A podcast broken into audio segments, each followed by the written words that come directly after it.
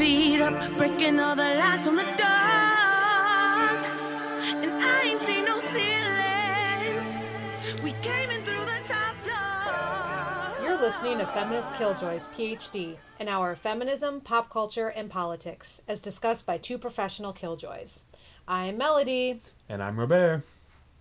Robert. That's right, Robert. Pronouns? He, him. I didn't think we let men on the show. Okay, well, anyways, we'll be discussing uh, Eaux Claires a Midwest Music Festival and how we worked our accomplice magic. But first, where can our listener, listeners find us on the internet, Melody? Well, welcome to episode 23. You can find us uh, on iTunes. You're probably listening to us through iTunes right now. You can leave us a review. You can follow us on Instagram, Facebook, Twitter. Uh, we have a PhD or a feminist Killjoys PhD mixtape that's on Spotify. That's Rachel's magic.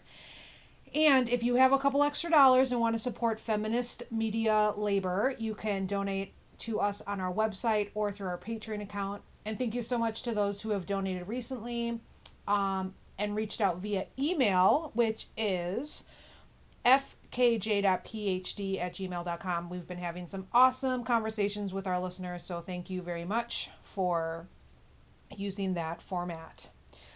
Okay, well, we have our guest with us today, Robert. Hola. Hola! Uh, he's filling in for Rachel. We've been, uh, Rachel and I have been kind of on a mini hiatus slash irre- irregular podcast recording schedule because Rachel's a nomad. I've been traveling places, and so that's just how the end of summer is for academics. And we're starting school up soon, so it's a little chaotic, but we will be back together as soon as possible.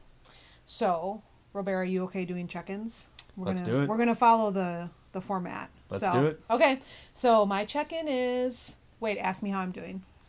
Melody, how you doing? Oh, thanks for asking. Rachel always asks me how I'm Okay, doing. okay. I'm gonna be a bad, bad sit-in for her today, so That's okay. appreciate everyone struggling with me. Well, thanks for asking. Uh, this weekend, uh, I would say that I've been living a feminist sitcom, like living in a white middle class feminist sitcom, because I've been um, blasting Bon Iver a lot, and then I've spilled my diva cup twice. Uh, I ruined our shower curtain last night uh, via a diva cup mishap, which I think would make for a really funny feminist sitcom um, episode. Can't you see it? yeah, I can totally see it. And then I spilled it again this morning. I never spill it, but I don't know what's going on this weekend. And then I went to a woo woo yoga class about Buddhism. And I like sat in the back and I rolled my eyes and it was just very like white middle class feminist of me. So You had a good time though. it was okay. We didn't really talk about it. It was okay. It was all right. I'm just kind of I listen, I absorb. I don't really get into it like the other ones do, but I do. Yeah. I take the time to support those classes. So, anyways, that's me. What's up with you? Uh, yeah, low key weekend. Uh, went and helped out at Open Streets, uh, Minneapolis. Picked up some garbage. Um, it's awesome, awesome thing where we just shut down a street uh, to car use, and people get to walk, uh, bike, uh, hang out. And the neighborhood kind of becomes alive. It's kind of a cool utopia to see what a street becomes uh, without cars. Uh, so just did that, and uh, now I'm trying to sit in for Rachel the best I can. Yay! What was the most popular thing you picked up as a trash collector? Um, sucker sticks for sure. Yeah, What's up with that? That was know. weird. I collected a lot of sucker sticks too. yeah. That Super- neighborhood loves its suckers. And likes throwing them on the ground apparently as well. It was like sucker sticks and cigarette butts were like the biggest. The biggest culprits for sure. Yeah. So, anyways, we went. Of course, we went above and beyond with our volunteering, and like we didn't just pick up trash from the actual festival. We were like picking up trash just in the neighborhood. Yeah, parking lots and Yeah. It's always interesting how like in rich neighborhoods they don't. Do you ever notice like how clean the parking lots are? But then if you get into more working class areas, the parking lots are dirtier, and like Yeah. why that is? Like, do they just? I don't. I don't understand. yeah, Like, do they a- not like spend the money to like pay somebody to clean it up? I don't know. Yeah, it's a, it's a really really good point. Um, I'm not entirely sure how that how that goes down. like the Little Caesars parking lot. it's like, oh my god, it's like a dumpster truck just like came and like dumped all of its trash. Yeah. It could be a time thing too, you know, because people in these neighborhoods possibly have to work like a lot more um, as well. Um, it could just be um, kind of one of those things you just like straight up don't have time. So you just throw things out your window. No, but like you're rolling into Little Caesars, you're quick getting your pizza, and you know like something falls out, you just you're not You gonna bother. You're not gonna bother picking it up. They also people don't have the guilt like the the like hippie white Yes. neighborhoods where it's just like, oh my god, Yeah, the seals will all die if I leave this piece of plastic on the ground. I dropped a Tootsie Roll wrapper last week, and I surely you- will lose sleep over it. Do you still think about it? Yeah, Yeah. sorry about that. yeah.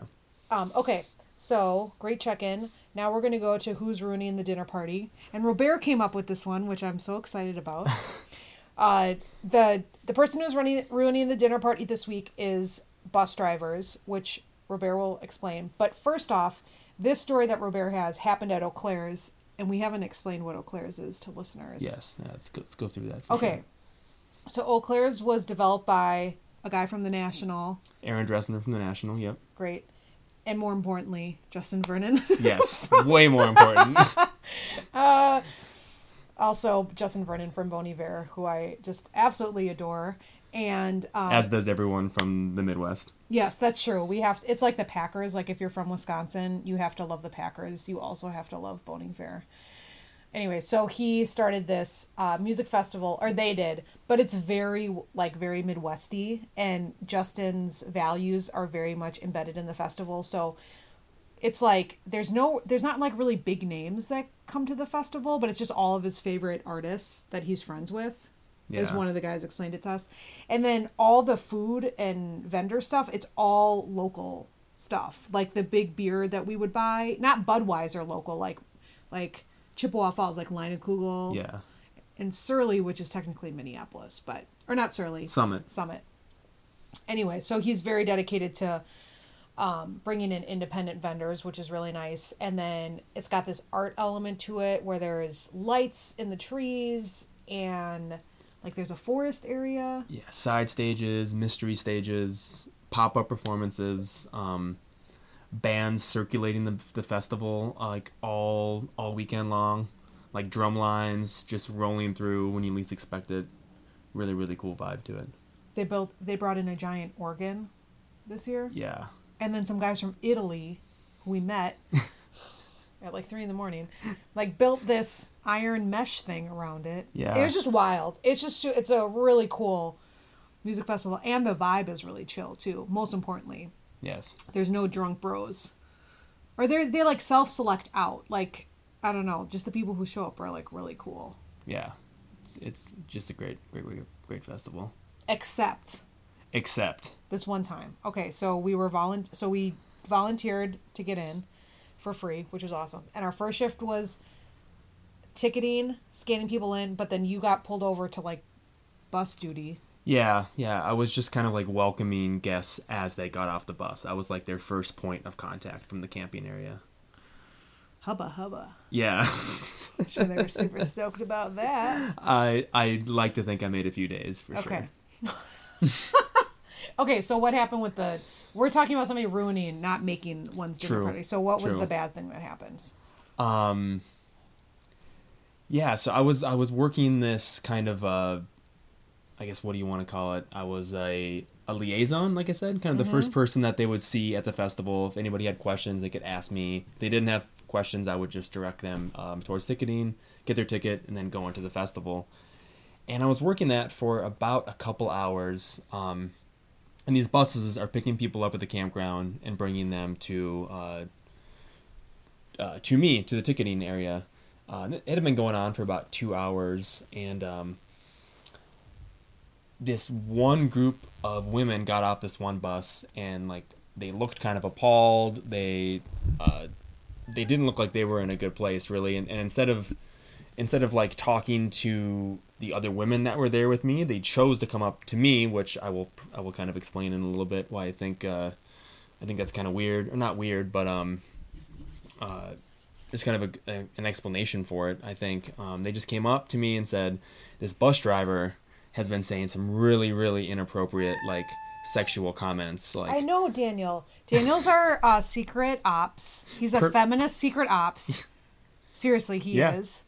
And now he has come join us, and he wanted to um, uh, talk about his anger as well. So if you hear him meowing, he's just um, also discussing how it makes him feel.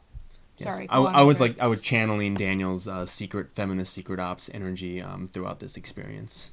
I definitely. Okay, so these women came up to you. Yeah, and just said that this bus driver was using his PA system inside his bus to say like all sorts of inappropriate sexual comments. Um, they never they didn't say what they were, but they were like clearly grossed out and like just not feeling it like at all. And um, and I told them that I would address it. Obviously, um, the bus had already taken off, um, but I knew that I was going to see this person in like the next half an hour after they did, after they did another loop. Um, and it was kind of a unique situation because sometimes you see these kind of injustices that happen and then the moment passes and then you're like Yeah, oh i wish usually i wish i would have done something you know Yeah. so i had a half an hour to sit there and just like steam and vent and and talk to my other volunteers about what i should say how i should say it um They usually don't get that second chance yeah which with sexual harassment. yeah, I don't think I've ever had a sec- a second chance um, like this. Uh, so the bus driver came back around like 30 minutes later, and um, I had I had 30 minutes to develop this this confidence to, to stand up to this person, which I think I needed every single minute of it, which is weird. Um, Because he's the jerk. Yeah, he's the one that needs ruining it. be shaking in his boots. Yeah. Exactly, exactly. But I was as well. Yeah. Um, and I think it was kind of just a testament uh, to, I think, to how little needs to be said. Mm. You know, I, I, it was a, maybe a five second conversation I had. I went on the bus and just said, listen, we've been getting comments from uh, women that have been on your bus um, about about what you've been saying. I said it absolutely will not be tolerated, and the next bus loads that you pick up, they will, the people on that bus will be asked how you're doing. So I said you're on watch, and that's it. Dang. He responded with a simple "Yep, yep, no problem, absolutely." And for the rest of my shift, I would ask um, everybody that got off that person's bus um, how it was, and it was a 180 degree Wow. shift. There were people that were like, "Oh, he was so friendly. He was good with directions. He was telling us all these things about the festival." Like, Wow. like unbelievable um, amount of change from just a from just a five second uh, interaction that that I had with him. That's crazy. Yeah. Usually guys get defensive when you call them out on stuff. But I think some of it might be that it was you because you um, present as male. So yes. do you think that had something to do with it? It was like two guys talking about it? Because usually it's women that are like, get up in guys' face about it. Yeah, yeah, and and and that's possibly why the women chose to tell me instead of the other female volunteers that were there. Um, you know, that's something obviously I would like to see change, but um, they felt like they didn't have. I guess the biggest thing, the biggest thing that really um, affects me, like at a personal level, is that um, these women. Um, they didn't feel that they had the voice at the moment to tell them you know i was extremely happy to stand up for them but like in a perfect world i would i would have liked to have seen them you know have the confidence and have that space to take care of that issue themselves Yeah. but i understand that it's way way easier said than done and you know they were just there for a music festival trying to Have a good trying to time. have a good time you know so they so i'm really glad that they passed the buck uh, Yeah. to me as a volunteer Yeah, that's awesome. And I think too, like as a woman who witnesses this stuff a lot and also like deals with it too, I think like it's even if we even like somebody like me that'll just like tell anybody to shut the hell up, it's still hard to there's something really like disempowering when people say or even if I observe it, it's like it's really I don't know, it's just really hard. And so anyways, even like the most staunchest feminist will still struggle with speaking up.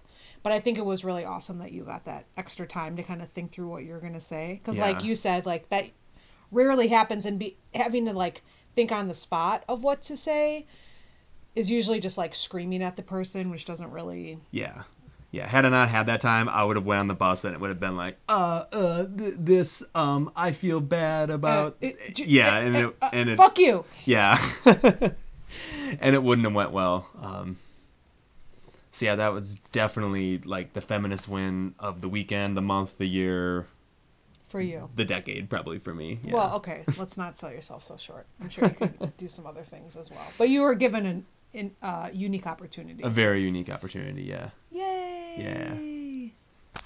Good job, feminist killjoy. thank you. Okay.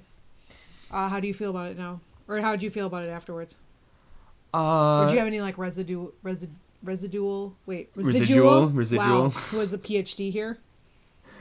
Uh, it's out of my system now, but that day it still like affected me. Like, Bon Iver was playing new music for the first time in five years, and I was thinking about this shitty bus yeah, driver. No. Doesn't it suck? But so it, it ebbed and flowed, but it's over now. Even though you did such a good job, you still are like, what if I could have done something better? Like, what if I had known earlier? yeah, Or- like what what you know was I not giving these people coming off this bus a right look, or was I not approachable? You know, all sorts. oh, why of, didn't women tell you earlier? yeah why didn't the first busload of people tell me this you know yeah you definitely have those like those what ifs um you know i could have done way more uh, type moments It's hard being a feminist killjoy. yeah People think we're just in it to make other people's days horrible, but they don't realize what we go through too.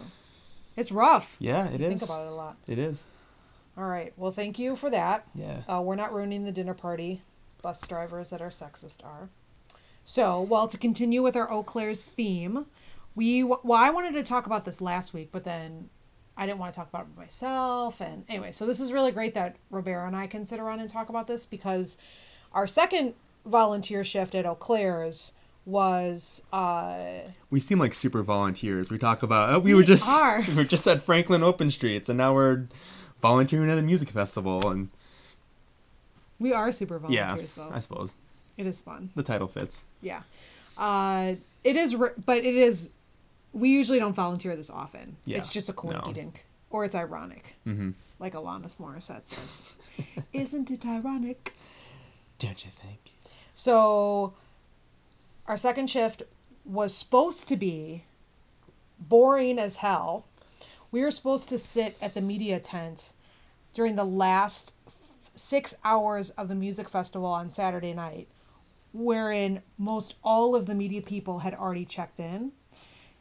And so we showed up for our shift, and then, well, there was this other option where you could go do pit work, where it was like you would, what was the pit work? you would like monitor the photographers. They could only be in the pit for like the an artist's first three or like five songs, and then you'd have to tell the photographers they had to leave the pit. Right. So that's that was cool. that was the pit work. Because then you could be like front stage at like Erykah Badu. yeah, And then we weren't getting those assignments. You know, they were giving them to other people.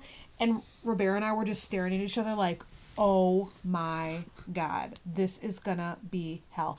And we had prepared ourselves both with legal and illegal substances to make sure that we were like fully charged up for the six hour shift. Like we were ready to work, work hard.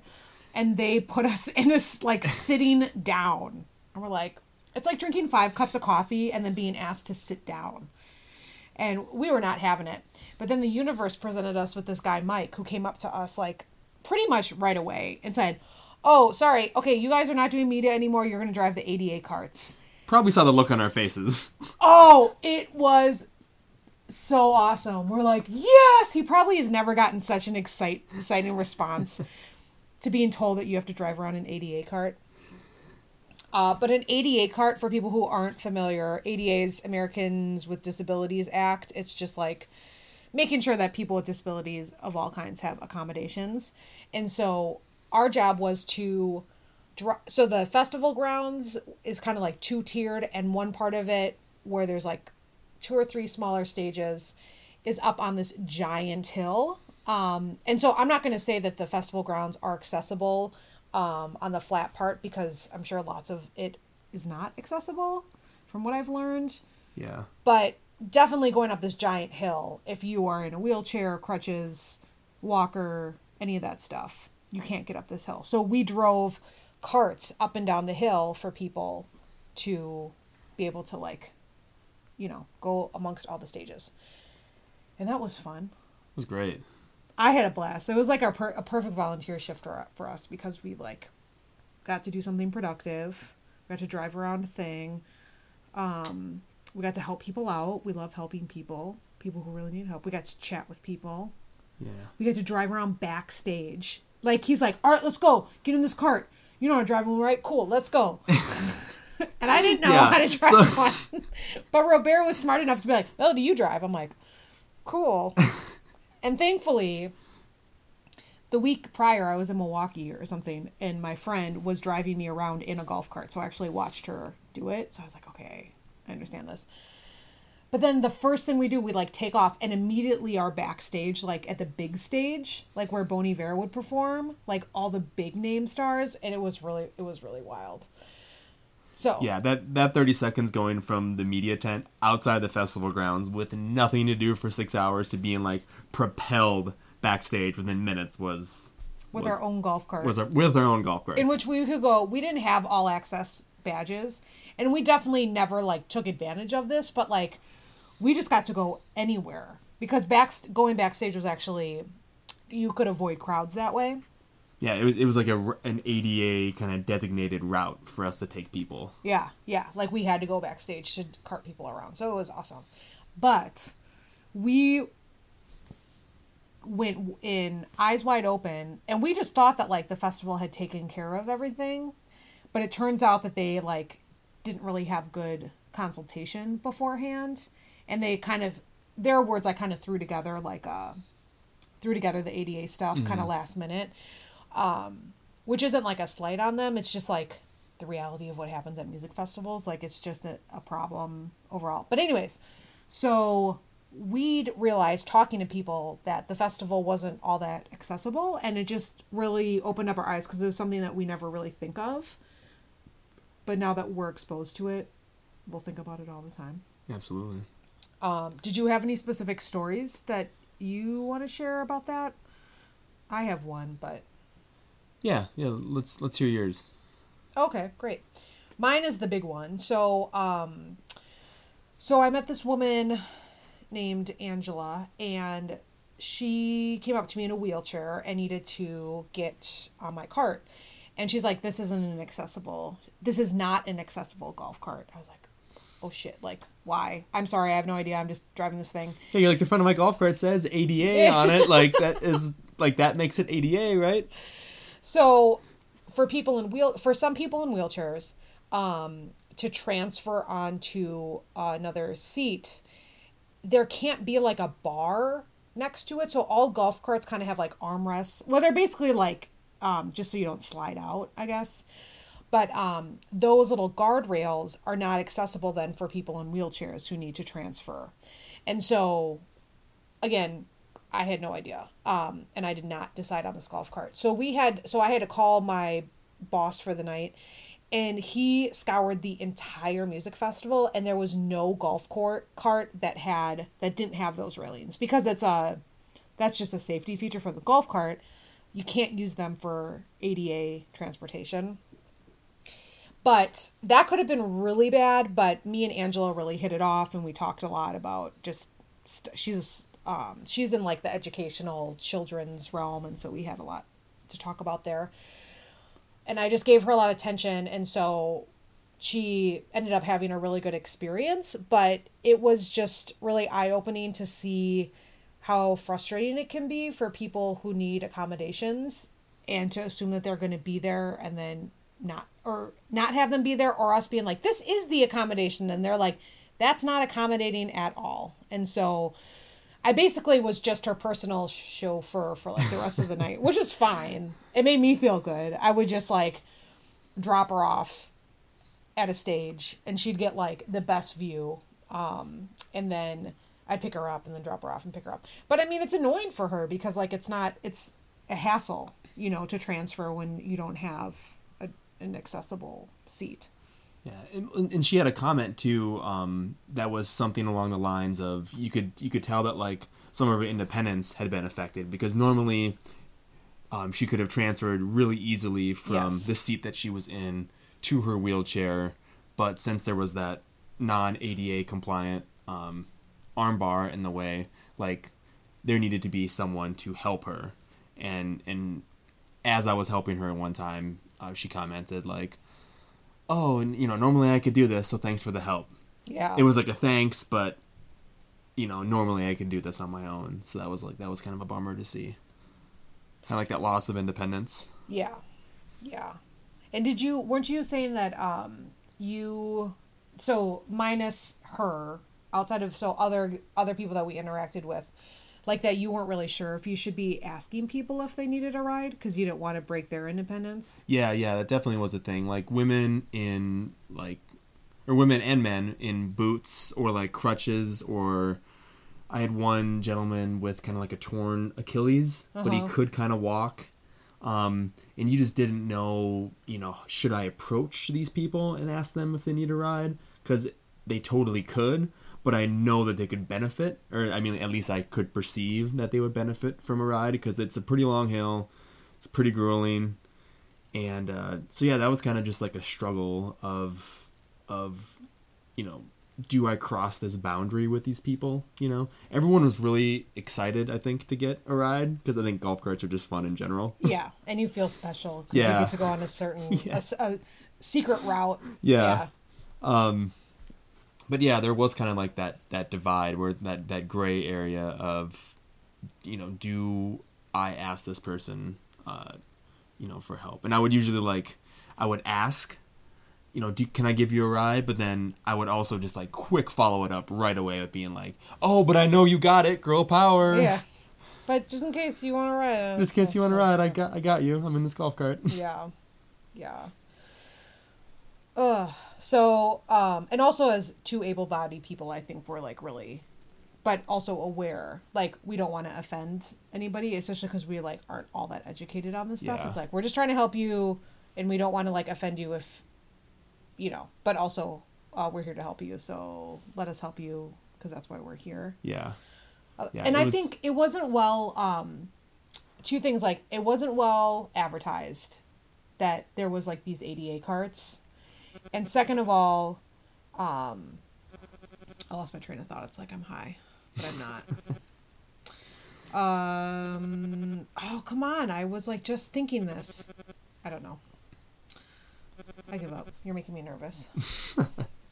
But uh, I mean, in, in your opinion, what what should we have done for with like those people that were just like in boots? I know what I was like going to say. That was the thing that I think, just based on some conversations I heard around me, that I think they were just expecting having to take care of people on crutches and in boots. They weren't expecting people in wheelchairs to be showing up. Gotcha. So they were like, let's just make sure, and like pregnant women, Mm-hmm. like, or pregnant people, um, let's just make sure that like those, that's who they had in their minds, you know? And uh, I'll t- talk about a resource that um, festivals can use in the future, but um, I know that was part of the issue was that they were just assuming a certain form of disability. And what Angela was telling me is like, even if you make stuff accessible to me, it won't be accessible to the next person because Yeah. they need something else. Like accessibility stuff is like a really big job, very important job, and it's not like a, a very small checklist. There's lots of different accommodations that need to be made. Yeah, can't be thrown together last minute like like Nope. it kind of was. Nope, nope, nope. So, what were you gonna say? Sorry, I interrupted. No, it was just it was hugely eye opening this weekend, uh, or this past weekend for sure. Um, but in that situation where it was kind of that that gray area where you knew someone could get to the other stage, um, you know, do we just err on the side of caution and just like let them do their thing, or just go above and beyond, in our opinion or in our mind, and ask them, you know, if they would like a ride? It's the Midwest, so we're supposed to ask them if they want to ride. Okay. Politeness trumps all. Yes, everybody is super nice at that festival, so that's what you have to do. And I don't think people would get too upset if we offered, especially because that hill, able-bodied people don't like going up that hill. True. True. you know so um yeah so i guess um the cool thing about it was we stayed late to work we worked later than our volunteer shift was scheduled to be because it was getting busier as our shift was winding down and we knew we had taken a bunch of people up the hill for the last performance, which was Francis and the Lights and the uh, the surprise star Chance the Rapper, which I kind of blew the secret of over the radio. But um, I just thought it was so cool. I was like picking up security detail. These kids came up to me. They're like, "Yo, can you give us a ride up the hill? We have to watch out for Chance the Rapper." I'm like, "What?" Because Chance the Rapper was not on the bill. I was like, "Oh, this is the secret guest they've been talking about." So over the radio, where it's just the ADA people, basically, I was like, "Yo, I'm. I guess I'm. Is Chance a Rapper? Where is he? Like, I have to take the security people up there, so I'm like out of commission for a second. But then I was like, oh, it's, it's supposed to be a secret, and people have radios. And I, I was with the festival organizer when Melody's like, "Hey, I got Chance the Rapper security here. Where do I take him?" And the festival organizer was like, "Ooh, ooh, really, No. really could have done without that one over the radio." But I mean, there were a few people that already kind of knew, and it was getting later in the festival, and the rumors were flying on Twitter. You know, is Kanye gonna show up, or is it Chance the Rapper? And it ended up being Chance. I don't think you ruined anything, but uh, but it was just it was just funny having you come over the radio and say that. Well, it's like I figure the How only do you know? people. How do you know? I thought the head of security like told these kids what they were doing, which I was like, okay, you just you totally blew it. Yeah. You just told these kids that Chance the Rapper's going to be there. That's what also my thing. I was like, well, it's over now because Yeah. these two kids know. And so, although when I was driving them up, they actually didn't know who Chance the Rapper was. I had to sing them a song. That's what happens when you're.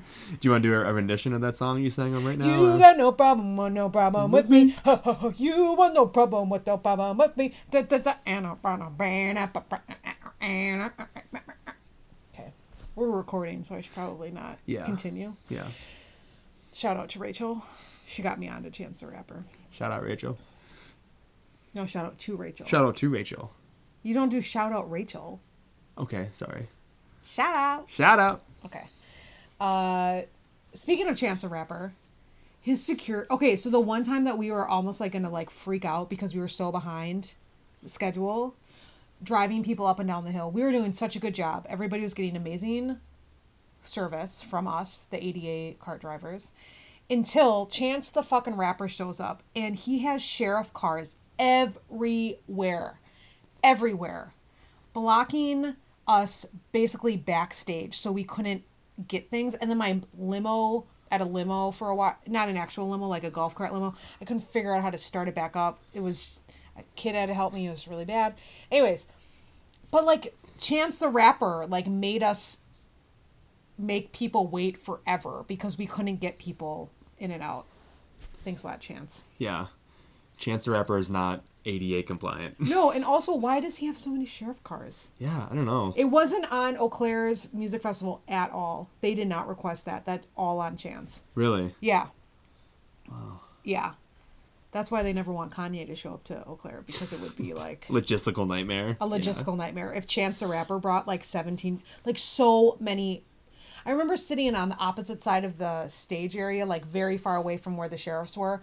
Just police lights everywhere, just up and down that hill. So much security for Yeah. him.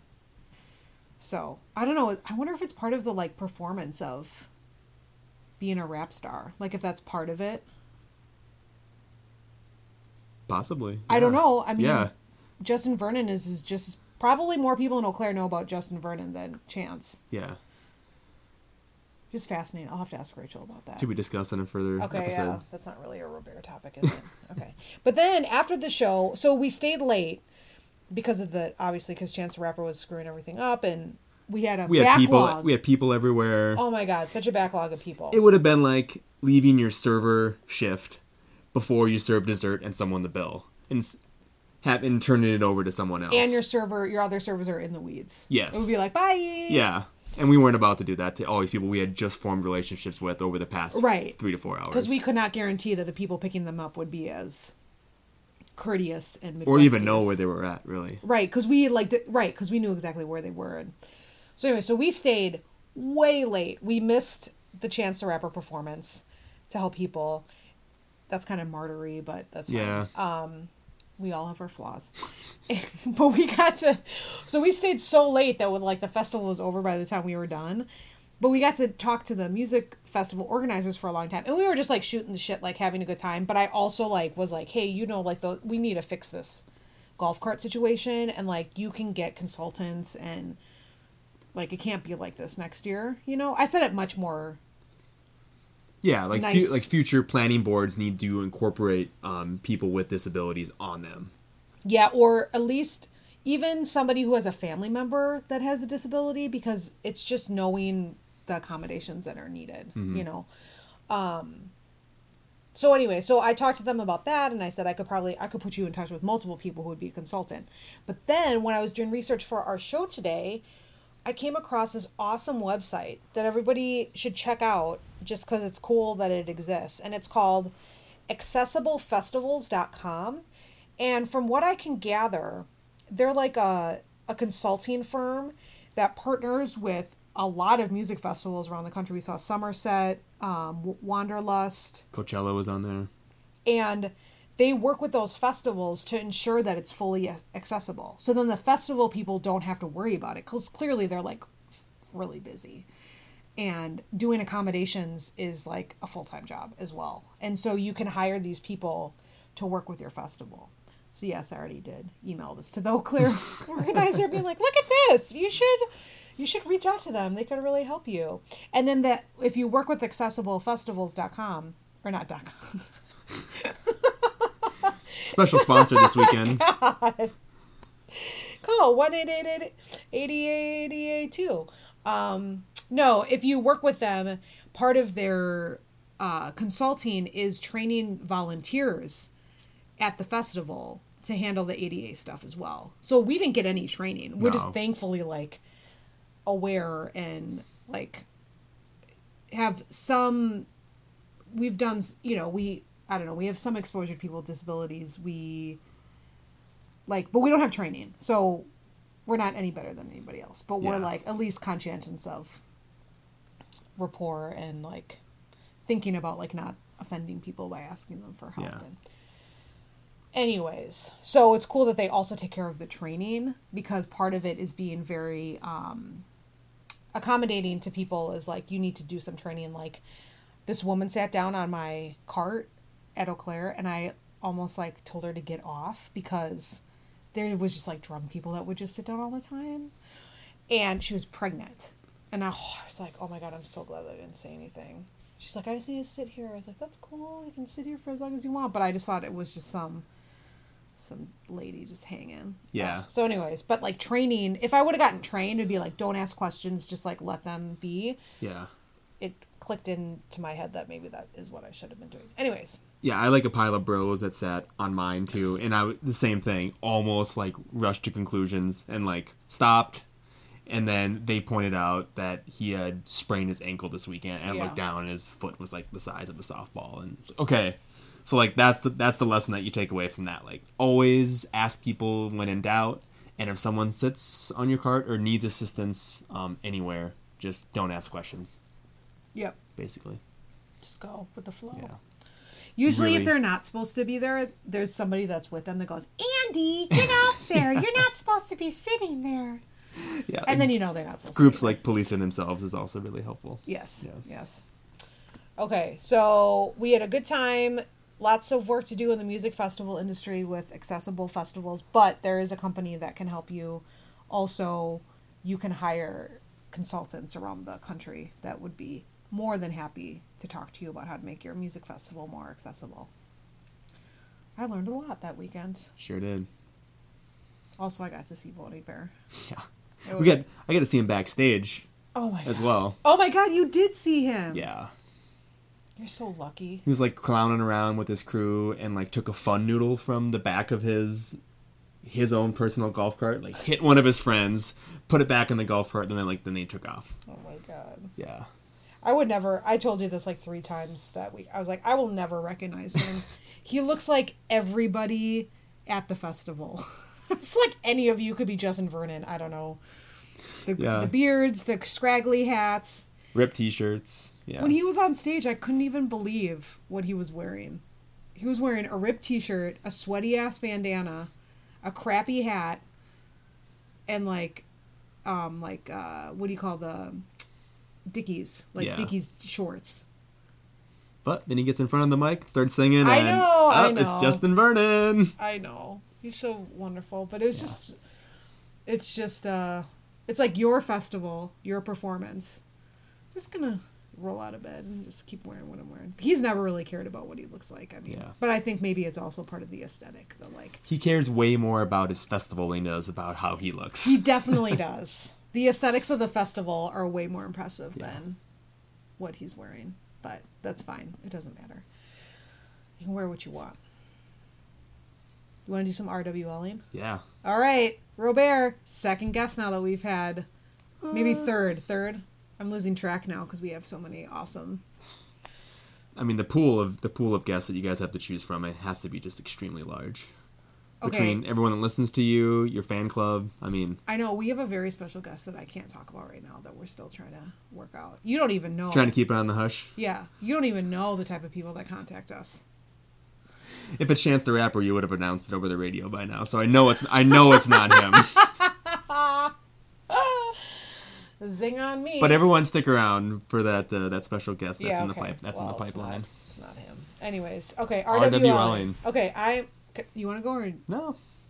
you go? You he looks okay. Robert looks ready. We're doing this like in person, so you go. Uh, listening. I You have to go in order. R W L. Really reading. Fine. Go with listening first. I'll do. I want to do listening first. I'm so stoked on this on this person. Okay. Um, been listening to a lot of Radio K recently. It's this independent radio station uh, in Minneapolis. My coworker has got me back on it. I was always on it, but had Yeah. floated away from it from a little bit. Um, there's an artist that I've heard a lot this past week called Kishi Bashi. Uh, they were a member of, of Montreal for a couple years. Uh, He's this like classically trained violinist that will almost like put you to sleep at the beginning of a song, and then like hit you with some like experimental, like psychedelic like pop at like the 45 second mark, and then finishes the song like that. It's really cool. It's not like a, it's not like you get lulled into this violin music and then just like get, get this like experimental thing thrown on you at like the minute mark and you're like you you're unprepared for it like weirdly it it, it meshes well and uh it's really cool to see like classical music kind of being uh, tweaked in that regard so Kishi Bashi awesome Great. what's the next thing since we're going are we going in order still or no No, just No. whatever you want. okay Just anarchy here. It's fine. uh reading. I'm still trying to kind of get my way through this book called debt the first 5000 years by david graeber he is a anthropologist first and foremost but also an economist. Uh, he kind of argues a lot about um, kind of unfair things that have happened uh, like throughout history. Like one being like haiti or madagascar having to pay reparations for being invaded. So like the France had colonized these these countries. The people of Madagascar and Haiti both kicked the French out, and the French got mad about this and said, "Okay, well, we used to have we used to make all this money from these from your island. You now owe us the money that we're not making anymore." And in Haiti's case, like they are still paying those reparations till this day. So That's it's- rude, it's, to say the least. It's insane the amount of like injustices that that um, that he's coming up with. Um, so it's a bit of a hard read. It's also like 500 pages, and like you just can't. You have to take it in very very small chunks and then put it back down. But it's It's like the people's history of the United States. but- yeah, exactly. But uh, it's a super interesting read. Um, and then watching, only thing I watched this week was the U.S. women bringing home the gold Hello. in basketball. Super proud of them. Duh. Because four of the members are from the Lynx, our Yeah. favorite team. Yeah, So obviously we got gold. Yeah, and they won all their games by over thirty points. Yeah, it's so like of- it's it's really cool to see like the people that we're fans of winning, but it, I think it also goes to show like how how much further the U.S. is ahead, and the reason we are ahead, um, or we've won the last like six gold medals, is because that there's just so many countries around the world that don't even have a women's basketball league. Like Serbia, who took third, they don't have a basketball league in their country. Like all of their players play in different like areas of the world. So it's just there's a there's a long long ways to go as far as equality comes in that realm. And you could definitely see it in the Olympics with the US women beating every country by like 30 points. So part of it was exciting Yeah. because people that we cheer, people that we get to see here on a on a daily basis in Minneapolis, but also the divide that there's a really really long way to go Yeah, as far as that goes. I wonder what men um, could be credited with their win. Yeah, who knows? Who knows? I mean, there's like a lot of men behind them too, you know, because according to the to NBC coverage, oftentimes when women win medals, it's um like their husbands their coaches. Sometimes husbands are their coaches. That could result, you know, in their winning. And so I was just wondering if there was like what men were around that helped them win. Except the problem is that they're all lesbians, most Yeah. of them. So I'm gonna say doubtful on that. They they, did- Yeah. they they did it them damn selves. Simone doesn't need no man. Nope. Maya doesn't need no man. No, she doesn't. Although she wants to have, she wants to get married and have kids. She's like very traditional. Okay, She's very Christian. Okay. Brittney Griner don't need no man. Nope. She'll beat you up. Okay, that's that's a little, that's not very nice. No. But she was a domestic violence abuser, and so she's gotta. I, I think what you meant is that her and her team will beat you by 40 points because that's that's That is what true. She'll just step they do. on you. She'll be like, "Are you done yet?" Yeah. Oh my god! Some of Nice the try. pictures that came out of the Olympics, like, because it never got televised because they weren't competitive games because the U.S. was always going to win, so they never showed them on TV. But there was a few where they were playing like Japan, and like the players came up to like Brittney Griner's like torso. Yeah. Oh my god! If you don't know who Brittany Griner is, she's like a super tall, very attractive uh, basketball player for Yeah. the WNBA. She plays for the Phoenix Mercury. But also complicated because she domestic violence. So, anyways, are you done? I, I am totally 100% did all your done. things? I did all my things. Not in order though. Okay. Well, I'll be the bearer of, uh, or I'll be the role model and do things in order. Okay. Go ahead. I'm reading. I finished finally reading Shane Bauer's investigative piece, and that got I got. I wanted to finish it. I don't know. I just it got buried, but also because in the news this week, the DOJ is going to stop working with private prisons. I know there's like a lot of okay, but they are still going to work with immigrant prison. Anyways, there's a lot of footnotes to that, but it was big news that the DOJ like at, at least made a giant statement that prison pi- private prisons are fucked up and of course abolish all prisons, but it was a step in the right direction. And so Mother Jones like reminded people that Shane Bauer had done that amazing journalism piece. If you haven't read it, just uh, Google Shane Bauer and private prisons and you'll find the article. Like ton yeah, it's an amazing piece of journalism. And you should read it. Okay, I'm watching something that I'm skeptical of and if anybody who's uh, listening also did this, I'm curious what your critical analysis is. So I opened up Google Maps the other day and they had this thing called Visit Rio, be on the map. And so I was like, I Did it really say it like in that tone of voice yeah, to you? it said okay. that to me, and Okay. so I clicked on it, and it was really freaking cool. It was like the, it was almost like virtual reality without having the needing the glasses, but like the cameras were 360, and so you could go like through favela areas and like go do do 360 camera work and see around. Anyways, that was cool. And then they introduced you to certain people who lived in the favelas, and one of them was Luis. Remember oh, him? Luis, I do. Oh, he was so awesome. He's really into ballet. And so he got um, discovered and got to go to this really cool ballet academy. But of course, because of machismo, kids made fun of him for doing ballet. So he was doing something very, you know, against the grain. But his mom was really proud of him. And he's so pretty and cute and a really good ballet dancer. Excellent dancer. Oh my god. So that was really heartwarming. But also, so that was like a cool thing. I was skeptical. I was like, what kind of crap is Google going to show us? But it was pretty neat. It was neat. I mean, I learned something. I felt something for Luis and his ballet dancing. And mm-hmm. it was neat. Very gimmicky. Google and their brand, it just keeps going. Okay, what am I listening to? I wonder. Robert is this whole weekend. Robert's had to like deal with me like randomly just singing Heavenly Father. but down on a burner. Which is by the one and only. Bon Iver, Justin Vernon. Uh, but I have to only listen if it's not in my headphones. I have to only listen to the acapella version that he recorded at a opera house because the the recorded version he did has all this electronic stuff that goes like. And my cats get so freaked out by it like they think it's like some robotic bird coming to attack them. And so they just like flip out. And uh so anyways so that's what i've been listening to. And i listened to it in headphones this morning so robert wouldn't have to deal with it again. But now i just sing heavenly father. But i don't know any of the other lyrics because bon iver doesn't pronounce his words and they never make any sense Yeah. so like you can't so i just make up lyrics Yeah. Yeah, I think I'm to the point where I, I might start learning some of the other lyrics just so I can give you a little more to say instead of just these two words, two word outbursts. Um, they have been outbursts yeah, oh you've been scaring cats and also humans as well with it, but. Daniel, just so everybody knows, Daniel the Secret Ops has been um, resting on me the whole time.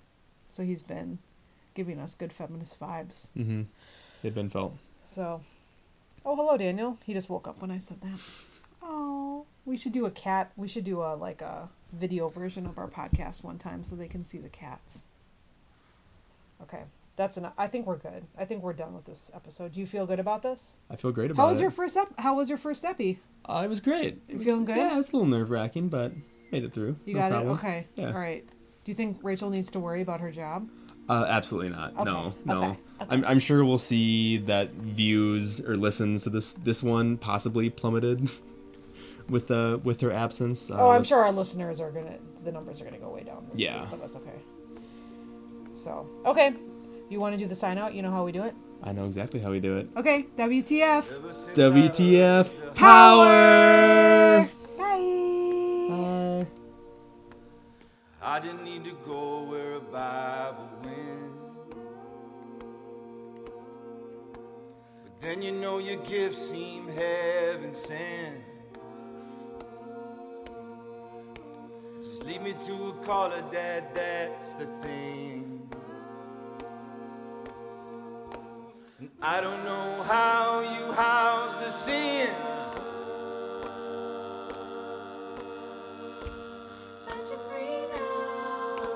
And I was never sure how much of you I could let in.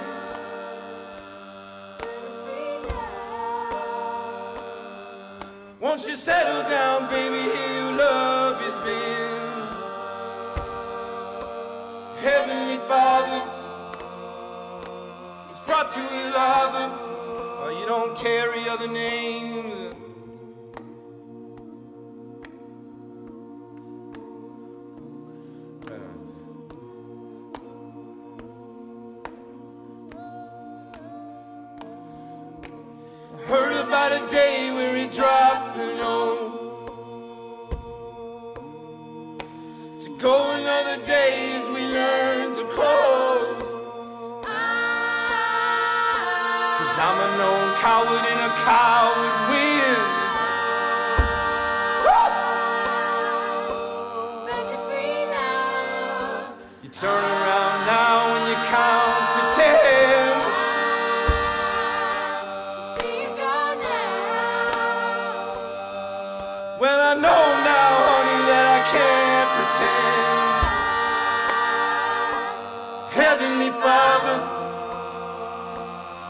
To his autumn, and love is left in end.